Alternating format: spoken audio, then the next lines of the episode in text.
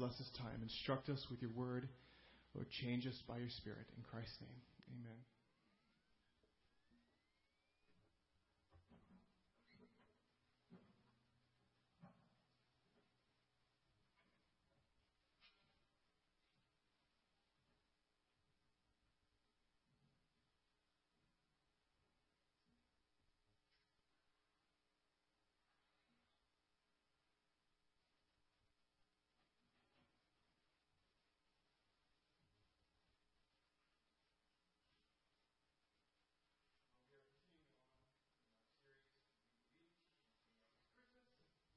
Thought it'd be appropriate to talk about the incarnation of our Savior, Jesus Christ. Um, the incarnation meaning, oh, there we are. The incarnation meaning uh, that Christ became a man. Um, so actually, I had a very interesting conversation this week when I was at school. Um, I got to talk. To, I've been, I have been talking to this guy. His name is Ben he kind of had a Jewish sounding last name. And so, and it came up, you know, that he went to Jewish school when he was a child until his bar mitzvah and gone, right? So as soon as he kind of checked the requirement box, he was out. And now he's in Arcata. He's doing the classic Arcata thing, which is kind of like this pseudo uh, Buddhism, New Age ish um, syncretism. And, and, basically, like he's been trying to explain to me over the uh, past semester that you know he's trying to find the intersections of all religions because all religions are basically the same thing. At least he's giving them a little bit of credit, but somehow, you know, somehow they, you know, if you find where they all intersect, that's that's the real truth. And so we actually talked um, about that for a little bit, but one of the things that I think kind of got to him at the end, like I was, I was trying to think, like the conversation is, you know, I, I asked him some probing questions. I think he kind of tripped up on. He's like, oh, that's a good point. No, that's a good point. About, you know, if you make a truth claim, if you say, no, this is true, then you're automatically being exclusive. Like, if this is true, then that's wrong. And and he was kind of upset that religions kept saying people were wrong, and he made this truth claim. I said, well, aren't you just saying all the religions are wrong? He's like, oh, like, oh yeah, I guess I just did, didn't I? It's like, oh, okay, so we're making headway. Um, but what actually, I was, I was kind of praying as we were kind of, I was, I was helping him with math, and I was praying with, as we are sitting there, I was like, oh man, is there any last thing to say? I'm about to, you know, this guy's about to take off for finals. I probably won't see him until next semester, if ever again. I was just wondering if there's anything else that I could ask him. And I kind of felt like I got this, like, oh, I've got an idea. And so when he, when he kind of came back, now, just to understand, he obviously doesn't think that God's a person. He thinks God's a concept or an energy. That's kind of very Buddhist of him. And, and so I asked him, like, it's like, oh, hey, one more thing before you go. If God were a person, would that change the way you approach religion? And he just looked at me. Like, oh, I think this hit. It's like, if God were a person, would this change the way you approach religion? And he's like, but I don't want God to be a person. Because like, then, then I can't trust him. Like, because of all the problems in the world. I was like, no, no, no, no. That's not the question. It's not a question about whether or not you'd be happy with the answer. It's the question of whether or not it's true. He goes, okay, that's right. Okay, that's true. And if God were a person, would that change? Because what, because what I was trying to get at with him, and, and he, asked, he asked if he can think about it, he'll come back to me next semester. So you can pray for him. His name's Ben. And um, I, you know, hopefully we'll have a good follow up as he kind of he, he was really stumped and he was kind of staring at the floor a lot. So I think I think we will have another conversation. The Lord keeps pricking his heart on this. Because the whole point is if God is a person, then you're not going to approach him like science. He's not something that can be measured or quantified. Or that you can just like find, you know, the religions are all just different measurements of this this idea, this concept of God. No, that if God is a person, you would approach him the way you'd approach any other person in one sense, that you need that person to tell you about himself. That so what I was trying to get him to get at was that in order for you to know God, in order for you to answer these questions that you're obviously trying in your spiritual journey to answer, you really have to come to God and say, Tell me who you are. Now, one of the things about if you ask God this, if God is a person and God tells you who he is, get ready to be baffled and surprised. Because God He's different than us. He's way different from us. He's holy. He's got he's infinite. He's omnipresent. He's omniscient. All these things. He knows all things. He controls all things.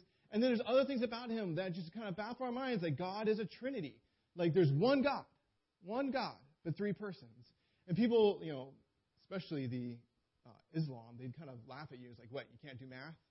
One and three? It's like, no, no, no. You know, there's He's not one in the same way that he's three. He's one in shared essence, three in persons. And, and I mean, for the life of us, yes, this is confusing because he is completely above us and beyond us at times. So we should expect to be confounded by him. And so if the Trinity was hard, and I think it is, and we, we had a sermon on the Trinity a couple months back. Uh, I'm going to kind of rehash from that a little bit, but the incarnation kind of joins in tandem with being a complicated idea. That, that Jesus is both fully God and fully man is really hard to wrap your mind around, trying to get around the mechanics. Like, how does that work? I don't know. But we know it's true because the Bible tells us it's true. God revealed it about himself. So, um, the sermon will kind of have its parts. The first thing is just a reminder of what it means to be God. God set the definition of if you're going to be God, what does that mean? To, and that would be kind of a rehash from the Trinity sermon. What does it mean to be God? And then show that Jesus Christ is God, that Jesus Christ is man, so Jesus Christ has two natures, and we'll look at a passage. And then why this is our hope. All right, so what does it mean to be God? Now, in, in Isaiah and in the prophets, God defends his deity. I am the true and living God. And these other pagan gods, they're not gods. Now, it's very instructive the way that he defends his deity and takes down the other gods. Because he says that I have attributes. I can do things that your little piece of wood cannot do. If you're a God, then you'll be able to do them. You'll have these qualities. And if you're missing any of them, if you cannot do any of this, then you are just, it's not that you're a lesser God, like a little g God. You're not God. If you're not the creator and sustainer of the universe, you're not God. If you're not eternal in your nature, coming from eternity past, never having a moment of creation, always in existence, always existing and always possessing life and never ending. Unless you have that quality, you're not God. If you're not omniscient, knowing all things, possessing all wisdom, able to predict what's going to happen in the future, or able to remind you of what happened in the past flawlessly. If you do not have those qualities, you're not God. You're not omnipotent, all powerful, never frustrated, thwarted in your plans, you're not God. If you're missing any of these attributes, you are not God. Isaiah 43. You are my witnesses, declares the Lord, and my servant who I have chosen, that you may know and believe in me and understand that I am He. Before me no God was formed, nor shall there be any after me. God is saying exclusively, I am God. There is none before me. There is none that comes after me. I, I am the Lord, and besides me there is no Savior. Which is kind of putting, uh, putting stakes to the claim. Because if the other gods are not gods, then why are you trusting them to save you? We have to know who the true God is. That is the only way to be saved. So God says, I, I am the Lord, besides me there is no Savior. In Isaiah 44, verse 6, Thus says the Lord, the King of Israel, and his Redeemer, the Lord of hosts I am the first, I am the last. Besides me, there is no God. Who is like me? Let him proclaim it. Let him declare and set it before me. Since I appointed an ancient people, let them declare what is to come and what will happen. Fear not, nor be afraid. Have I not told you from old and declared it? And you are my witnesses. Is there a God besides me? There is no rock. I know not any. any. Isaiah 46, verse 5. To whom will you liken me and make me equal and compare me that we may be alike? In verse 9, for I am God, there is no other. I am God, there is none like me, declaring the end from the beginning and from ancient times, things not yet done, saying, My counsel shall stand, and I will accomplish all my purposes. Calling a bird of prey from the east, the man of my counsel from a far country. I have spoken it. I will bring it to pass. I have purposed it. I will do it. So, this is God. Now, in the New Testament, things start getting a little bit more complicated, just a little bit, because Jesus comes, and Jesus claims that he is God. And then he says, I have a Father in heaven who is also God. And then there's this Holy Spirit who also gets the title of God. Three of them having this title of God, saying there's one God, but yet we're seeing distinctly at the same time, at the same moment, three persons. Now, when Christ's deity is defended, guess how they do it? He, dis- he demonstrates that he has those attributes that only God could have. So when Christ steps into history, God starts revealing himself in the coming of Jesus. A devout monotheistic Jew might say, Hold on a minute. What do you mean that you're God? But Jesus demonstrates that he is, possesses these attributes. So listen, this comes from John chapter 5, verse 19. We're going we're gonna land on the passage in a minute. It'll be Philippians 2, but just in, in summary, getting there.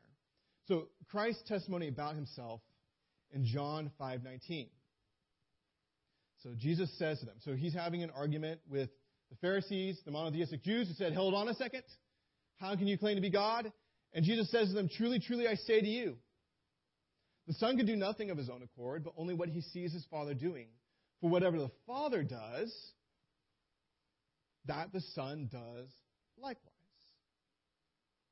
For the Father loves the Son and shows him all that he himself is doing. In greater works than these he will show him, so that you may marvel. For as the Father raises the dead and gives them life, so also the Son gives life to all to whom he will. The Father judges no one, but has given all judgment to the Son, that all may honor the Son, just as they honor the Father. Whoever does not honor the Son does not honor the Father who sent him. Truly, truly, I say to you, whoever hears my word and believes in him who sent me has eternal life. He does not come into he does not come into judgment, but has passed from death to life. Truly, truly, I say to you, an hour is coming, and is now here, when the dead will hear the voice of the Son of God, and those who hear will live. For as the Father has life in himself, so he has granted the Son to also have life in himself. And he has given him authority to execute judgment because he is the Son of Man. So, so as a father, so have I. I do the things that my Father does. Now, and, and this, even this title, the Son of God, I, I, don't think we get it as Western Americans because um, I think I use the, the, argument. So if your, your father was a farmer, guess what you're going to be? A farmer. Okay? Um, our last name is Gill. We like to pretend like we come from a great clan of Irishmen. We're probably fishermen. Last name Gill, right? And so there's like this pattern that, that what your father did, so you did likewise. And so, so Jesus says, I'm the Son of God because I do what my Father says. And, and then it's really funny. He turns it on them, and, and they say, Well, we're the, we're the sons of Abraham. Jesus says, Because you're not doing the things that Abraham did. Abraham believed in me. Abraham, back thousands of years ago, believed in me. You're like your father, the devil, because you do what he does. Beyond this, Jesus proved that he was omniscient, that he could see things in the hearts of people that he had no business knowing or understanding. He was omnipotent. He was able to accomplish his will. He said, I will lay down my life, no one will take it from me. When I die, it's because it's my hour to die. He is eternal. He declares about himself that he existed before the creation of the world. He is the first, he is the last. He is sovereign. All creation listened to him. He tells a storm to stop, the storm stops. Jesus has life in himself. He's not dependent on uh, someone to give him life. He, has, he was granted to have life in himself, and he gives life. John 1 1, in the beginning was the Word. The Word was with God. The Word was God. Colossians 2 9 summarizes this and says that Christ is the whole fullness, complete, the whole fullness of deity that dwells bodily. All of deity is possessed by Christ. And then remember that passage that God will not share his glory with another? I will not do it. Christ says in a prayer to the Father in John 17, Father, I have glorified you on earth, having accomplished the work that you gave me to do. And now, Father, glorify me in your own presence with the glory that I had with you before the world existed. They share the glory together. So, Jesus argues he is God. Now, because of the restraints of the sermon, we kind of stopped right there and then like kind of moved on to the Holy Spirit. Because I was trying to show each of the Father, Son, and Holy Spirit having the qualities of deity and therefore being God. That's why we believe in this thing called the Trinity. But what I did not get to is, I probably should have, is that objection that kind of came up from my wife, who's always so kind to tell me, like, oh, no, you didn't address this. Oh, you know what? I didn't. Because there were times that Jesus doesn't act like he has omniscience or omnipotence or was eternal. So sometimes it's like he does, and sometimes he doesn't. Okay? So Jesus seems very much like a man. He reflects humanity. So, for example, Jesus speaks of not knowing something. Mark 13:32, concerning the day or the hour of the coming judgment, no one knows, not even the angels of heaven, nor the Son, but only the Father.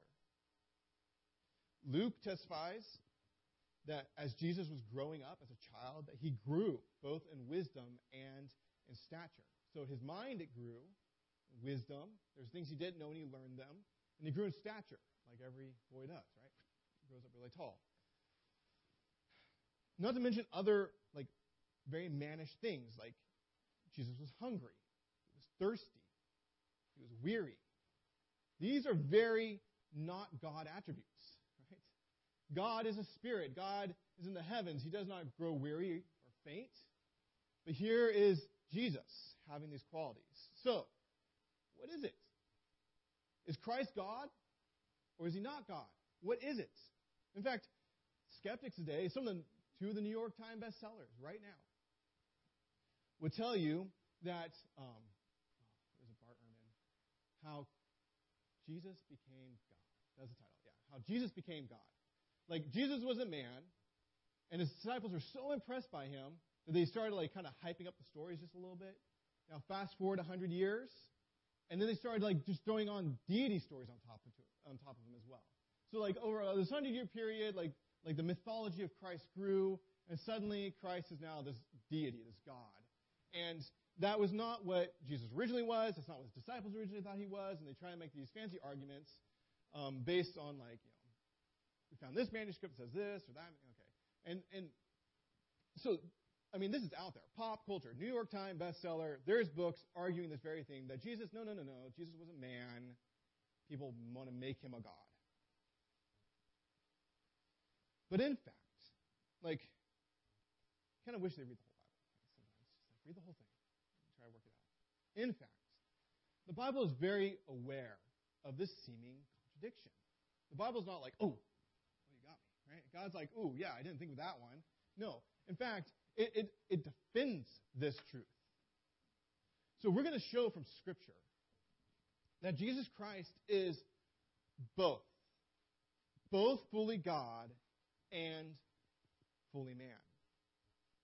Now, of course, I mean, you, I, you can almost argue that you can look, you know, flip a page open in the Bible, in the New Testament especially, drop your, like, you know, choose any page, and somehow you could probably get there, right, just from statements made.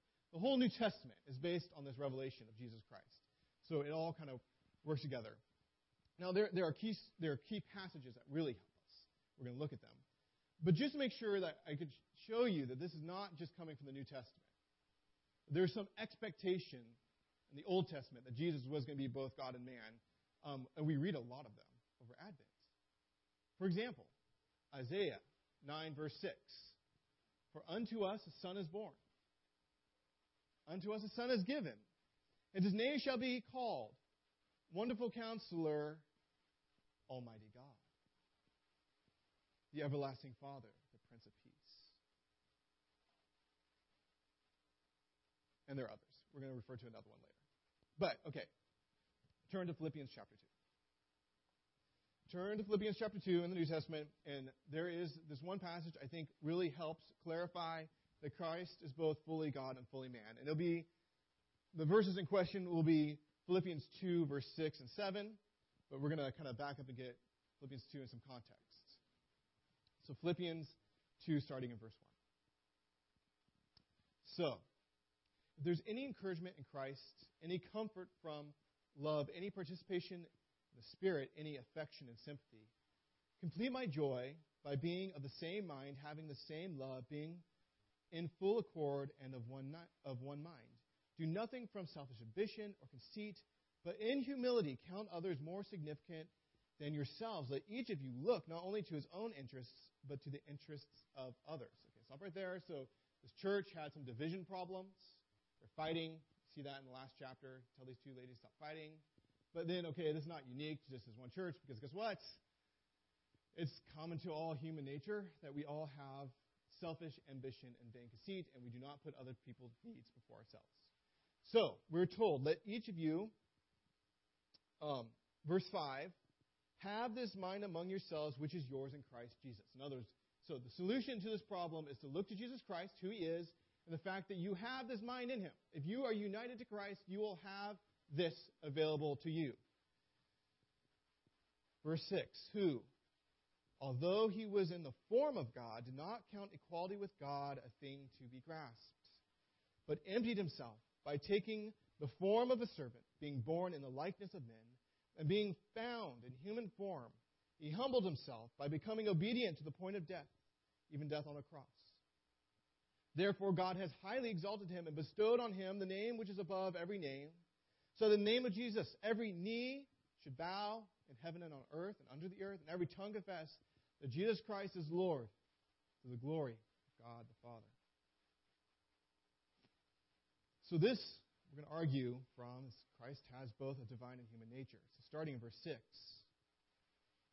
it says, Who, though he had existed in the form of God, or though he, being in the form of God, did not count equality with God a thing to be grasped. First word, form.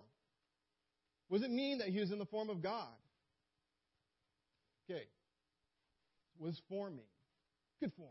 Right? An athlete would have good form. Okay, that's not it. Okay, that's not the one. But that's like that's the that's the main thing you think of when you think form, like or the outward shape, outward appearance, or outward quality of something. Okay, that's, you're too much English um, getting into it. It's, it's more in, the original idea in the word formed is kind of like the whole, well-rounded, both inward and outward qualities of a thing. The whole thing. So, bit of historical context. I hate to do this to you, but it really helps if you get it. Plato. Historical context. Plato. Um, and Aristotle, his protege. Okay. If you remember in high school, like remember the story of the cave. You know, there's shadows cast on the cave. So Plato had this thing, and the, and the Greeks had this thing where he say, okay, what makes a chair a chair? What makes a bed a bed? Okay, because a bed can be made out of straw or wood or NASA foam, right? There's all these things that you can make up a bed. Okay, but what makes it inherently a bed? What are those qualities? And so the qualities that make something something, like bed versus not bed, that is form.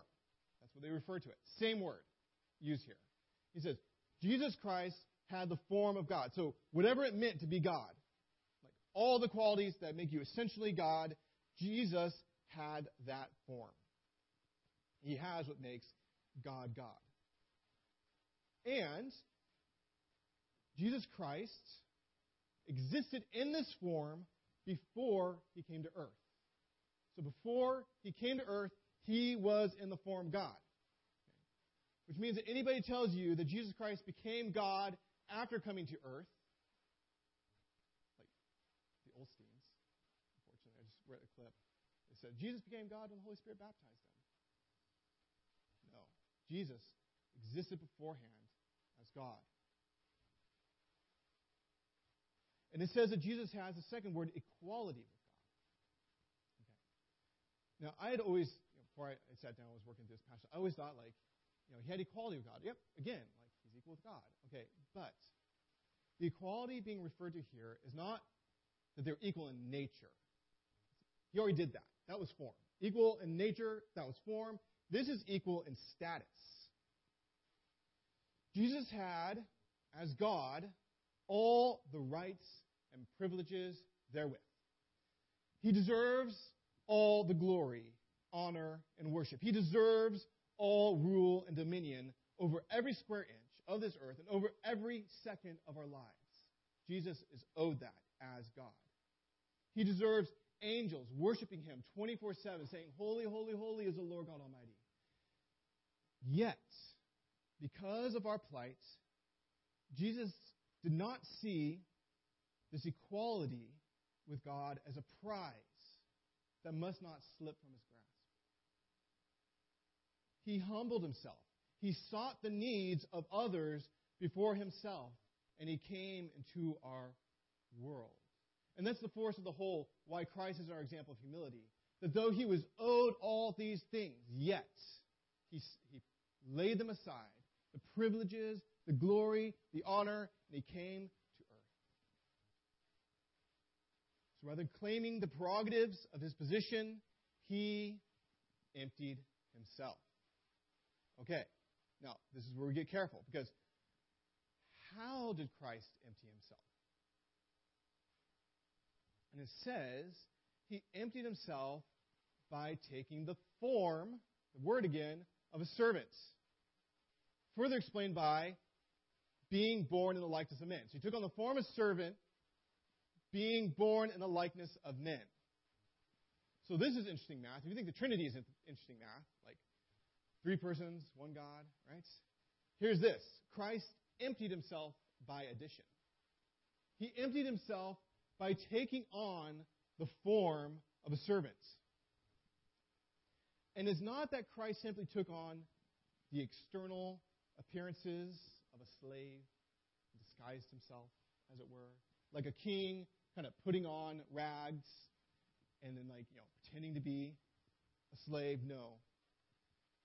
He, in every way, became a slave by his very form, by his very nature and character. Now, what is not being said here?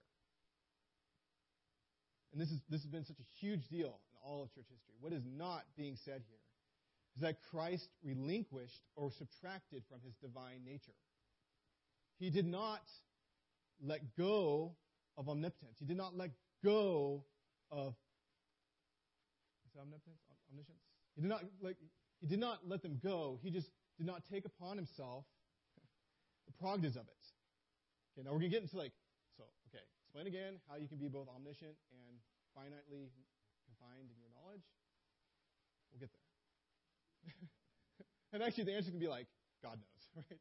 Yet somehow, this is, it. but just what is important to say is that he had one form and he took on another form. He has both forms simultaneously. He did not let go of his deity to become. He took them both. Okay. And he added to himself humanity. And it explained by the next, he was born in the likeness of man. Now, saying that he was born in the likeness of man. It's not like, well, he was like man, but not really like man. Kind of looked like him, but not really one of us. That's not what it's saying. It's, it's heightening the idea. Christ, Christ shared in our humanity in every way. What does it mean to be human? He shared it, except for one thing. The Bible always makes this exception without sin. There is an effect of sin on you, your whole person, your humanity. Your sin affects it. So Christ was like us in every way, save that one detail, which is kind of a big detail, but that one detail. So, for example, a parallel statement would be Romans 8 3, that the Son came in the likeness of human flesh, but he condemned sin in the flesh. He became like sinful flesh, but he didn't have it so that he could condemn sin in the flesh because the whole point of his coming is that he would be the perfect sacrifice. And that he, when, he, when he died, it would not be because of his sin that he died, it was for other sin that he would die. So he's like us in all that. So did he have flesh? Yes.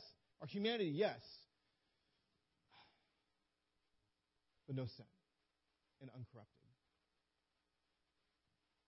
So he was took on the form of a servant, he was born in the likeness of men, and he was found in human form. Okay. Now, this being found in human form, this is a statement of eyewitness. That all those who were with Christ, who saw Christ, who ate with him, hugged him, cried with him, were exhausted with him, who heard him sneeze and cough, and even those who hated him and killed him, who watched him writhe when he was whipped, who watched skin break and blood flow when they drove nails into his hands and feet, and who stabbed him with a spear to check to see if he were dead, all those people did not at ever, at a single moment, ever suspect that Jesus was not a man. Like, wait a second. What's going on here? He was a man. They had no question. They had no reason to question that.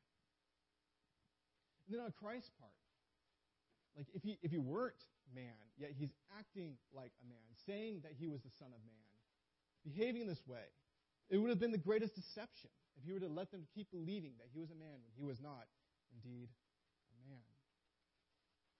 And then in verse 7, he humbled himself by becoming obedient to the point of death, even death on the cross. Now, here's a final statement of humanity death. He died. God cannot die. By definition, God is eternal. He is the source of life. I have life myself. No one can take that. He is also immutable. He never changes. He never, like, one day is just like, oh, I guess I could die.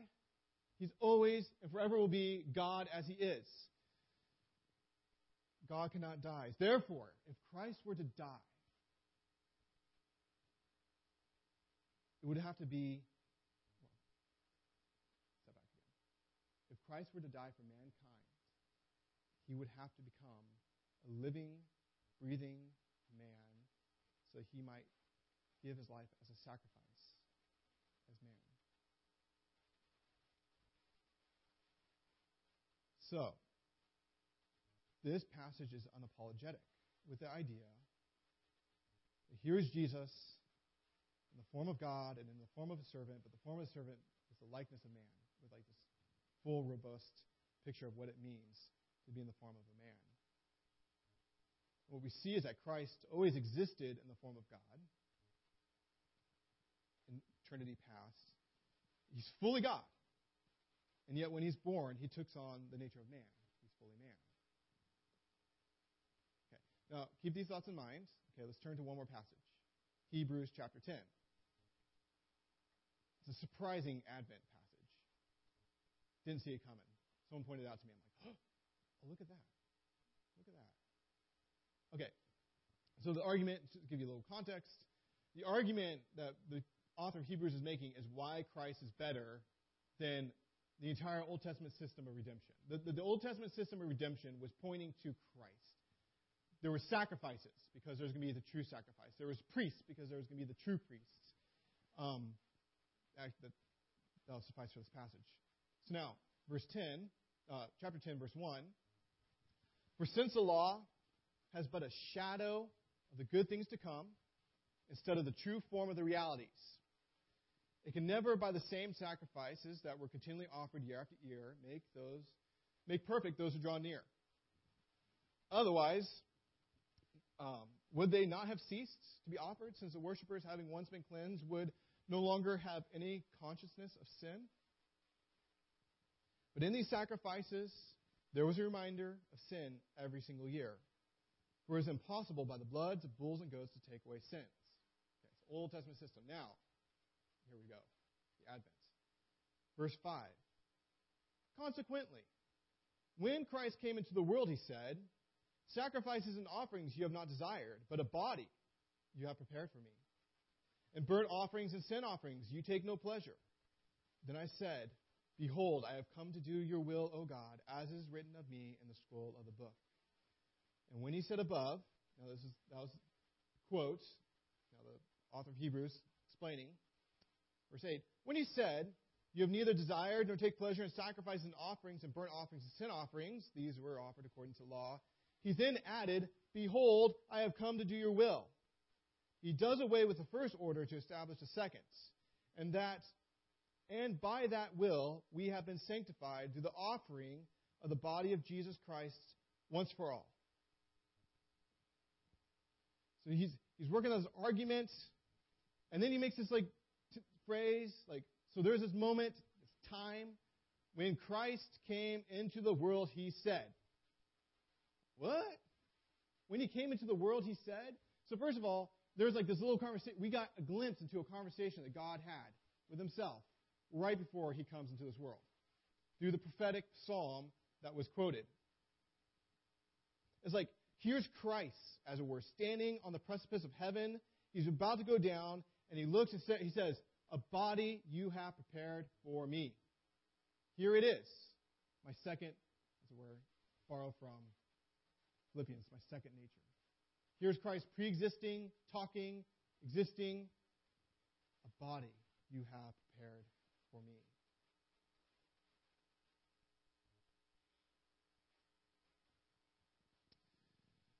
So that Christ is simultaneously fully God and fully man. The Bible admits it, says it. Adding to the fun, and the glory of it, Christ as man on earth, Christ as God, fully God and fully man in heaven. Like, there were glimpses, just moments in his earthly ministry of his glory. Transfiguration, the Mount of Transfiguration, when glory shone from him, his deity was bursting through. There were moments that his deity would kind of peek through, as it were. How does it work? How can he function both as fully God and fully man? Like I said, how do you have omniscience yet limit yourself to only knowing what you would know as a man? And the answer is we really don't know how the mechanics work. Only God does. So, why Scripture shows us that it's true, it does not give us any real sense of how it works. We only know that God knows. But in general, when Christ came in our place to be our substitute, our sacrifice, our, our second Adam, our representative, in general, Jesus Christ functions as a man. That's why you see him having very mannish qualities. Jesus Christ was a man empowered by the Spirit. That's what Peter says. Peter, who argues that Jesus is God, Jesus is man, he tells Cornelius in Acts chapter 10 God anointed Jesus of Nazareth with the Holy Spirit and with power. He went about doing good and healing all those who were oppressed by the devil, for God was with him. Jesus, as a man, in submission to God,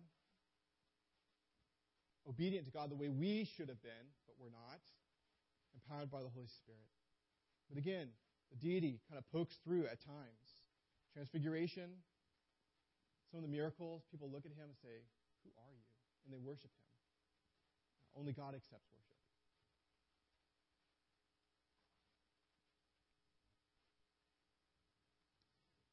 And then in Revelation, hmm, I don't think I even like this. This is always like these. These are questions that kind of baffle me at times. Like I still like ponder them say, I wonder how this. This is amazing. I don't see how this works all the way, but Christ like living as a man on earth, his deity was there, but then like in heaven, in Revelation, he's got very goddish qualities again. He's walking above the lampstands. He's, he's huge. He's glorious. He sits on a throne. He comes as a lamb who is slain. He looks and the lion of Judah. Like all these qualities that describe him. And you say that this is very interesting. That somehow like his deity is shining through and his humanity is shining through simultaneously. Guess what? Wait till heaven. Wait till heaven. And into eternity, I think we'll get to enjoy this savor it and ponder it. Now, closing with the hope of the incarnation. Why this is our hope. In both these passages that we looked at, we looked at um, Philippians 2, Hebrews 10, and then other passages. We see that the reason why Christ came into this world is to die. He humbled himself to die. Philippians 2. He came as an offering, Hebrews 10, to die. This tells us of the love of the Father. The Father, first of all. Because the Father sent his Son to do this. I was thinking, God owns the world. Now, if, big if, okay, so not true if, if the way to deal with sin was God offering a thousand bulls, 10,000 bulls. Okay, come on. A million bulls for our sins. How much did that cost God? He created a thousand bulls, no problem. Or how about just another person? like just another, okay, not incarnate man, just another man. Like, how much did that cost God? I mean, on a scale of infinite. But what he did instead was he sent his own beloved son, who had, in fact, infinite value to him. The suffering and death of his son being crushed by the weight of God's wrath against our sin was costly, infinitely costly. So demonstrates our love, John 3:16. God so loved the world that he gave his only begotten son. So that Jesus came into this world tells us of the love of the Father and tells us the compassion of our Savior, who willingly let go of his due privilege in order to enter our human plight, knowing full well the cost. He knew was going to happen. A body you have prepared for me. I delight to do your will. And he looked out for our needs before his own. As, as we try to make sense of evil and suffering in this world and in our lives, sometimes you turn and ask God, why? What are you going to do about it?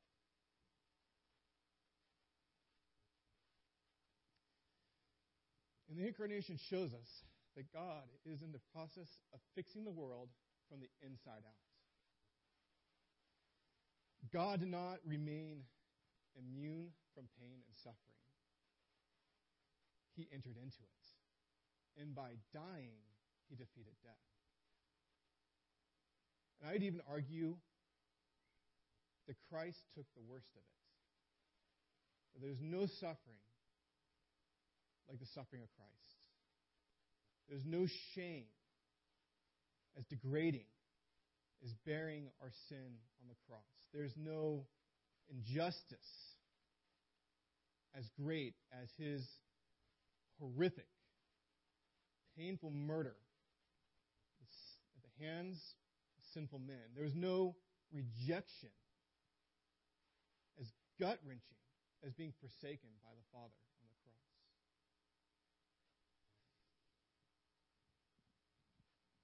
Not to turn to pleasant topics, but think of hell.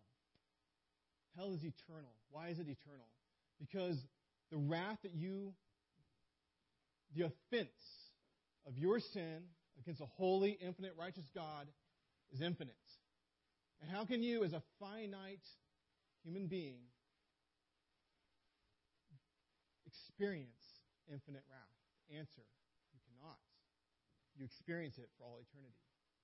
Yet there's something about Christ that makes him infinitely valuable, infinitely worthy. He could take infinite wrath on the cross. So, he could take the punishment of 7 billion people and drink the cup of wrath to the last drop and say, It is finished. He could, and he did.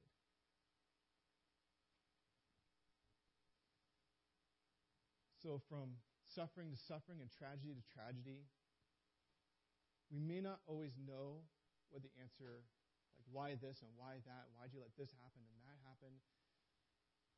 We may not get the answers completely, but we know what the answer is not. we cannot say that God doesn't love us, that God is detached, that God doesn't care. God takes our suffering and our misery so seriously, he is willing to take it on himself.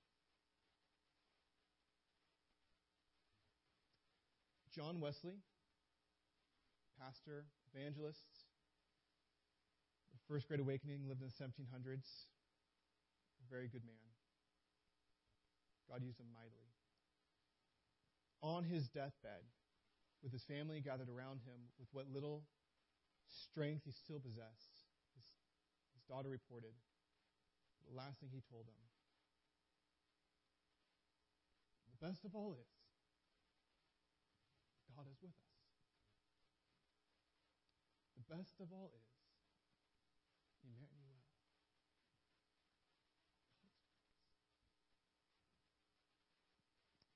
let's share communion.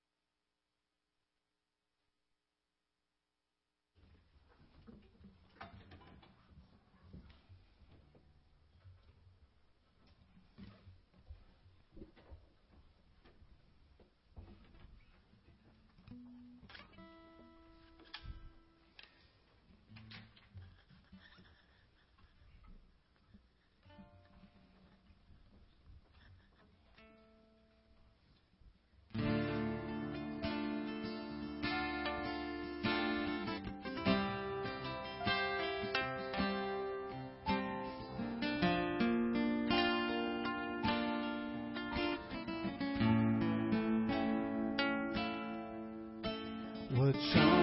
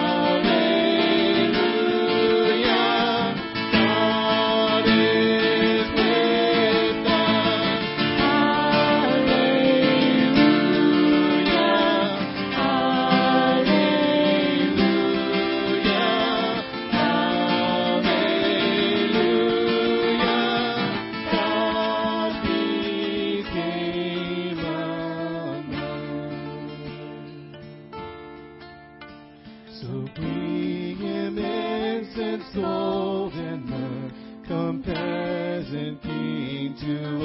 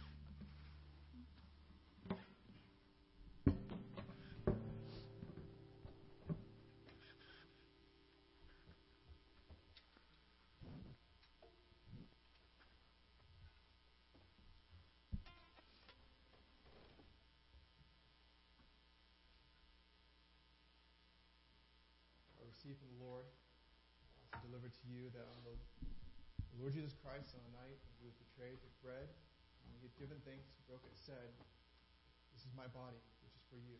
Do this in of me.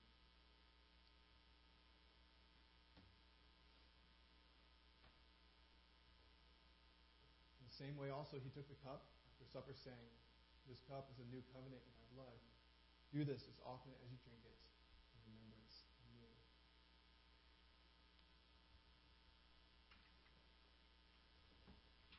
For as often as you eat this bread drink this cup, proclaim the Lord's death until he comes. When he comes, every knee will bow, in heaven and earth, and every tongue confess that Jesus Christ is Lord, to the glory of God the Father. The one who humbles himself the most will be the most exalted. Let us pray. Lord, we are so profoundly grateful for your Son who came and died for our sins. We don't think or sin as grievously as we should. The sacrifice of Christ proves it. Sometimes we doubt your love. That you sent your only begotten Son to die for us proves your great love for us. Lord, we are selfish. We care about ourselves and take our own needs first, Lord, but make us like our Savior, our glorious Savior, who put the needs of others before himself. Lord, may we be a sacrificing people, a loving people. Lord, as we are in Christmas, good news you came, you're coming again. Lord, give us joy as we go through this season. Give us peace. Let us experience your love. Lord, but for those who do not know our glorious Savior, do not know the great love of Father, Lord, who do not know you as Lord and Savior, who just do not care. Lord, you care about them. That's why your Son came. So I pray that we would care about. Lord, I pray that we would speak the gospel of peace, the good news that is for all people. Make us passionate ambassadors that know to experience the truth, that best of all is God with us, and spread that to the whole world. Thank you.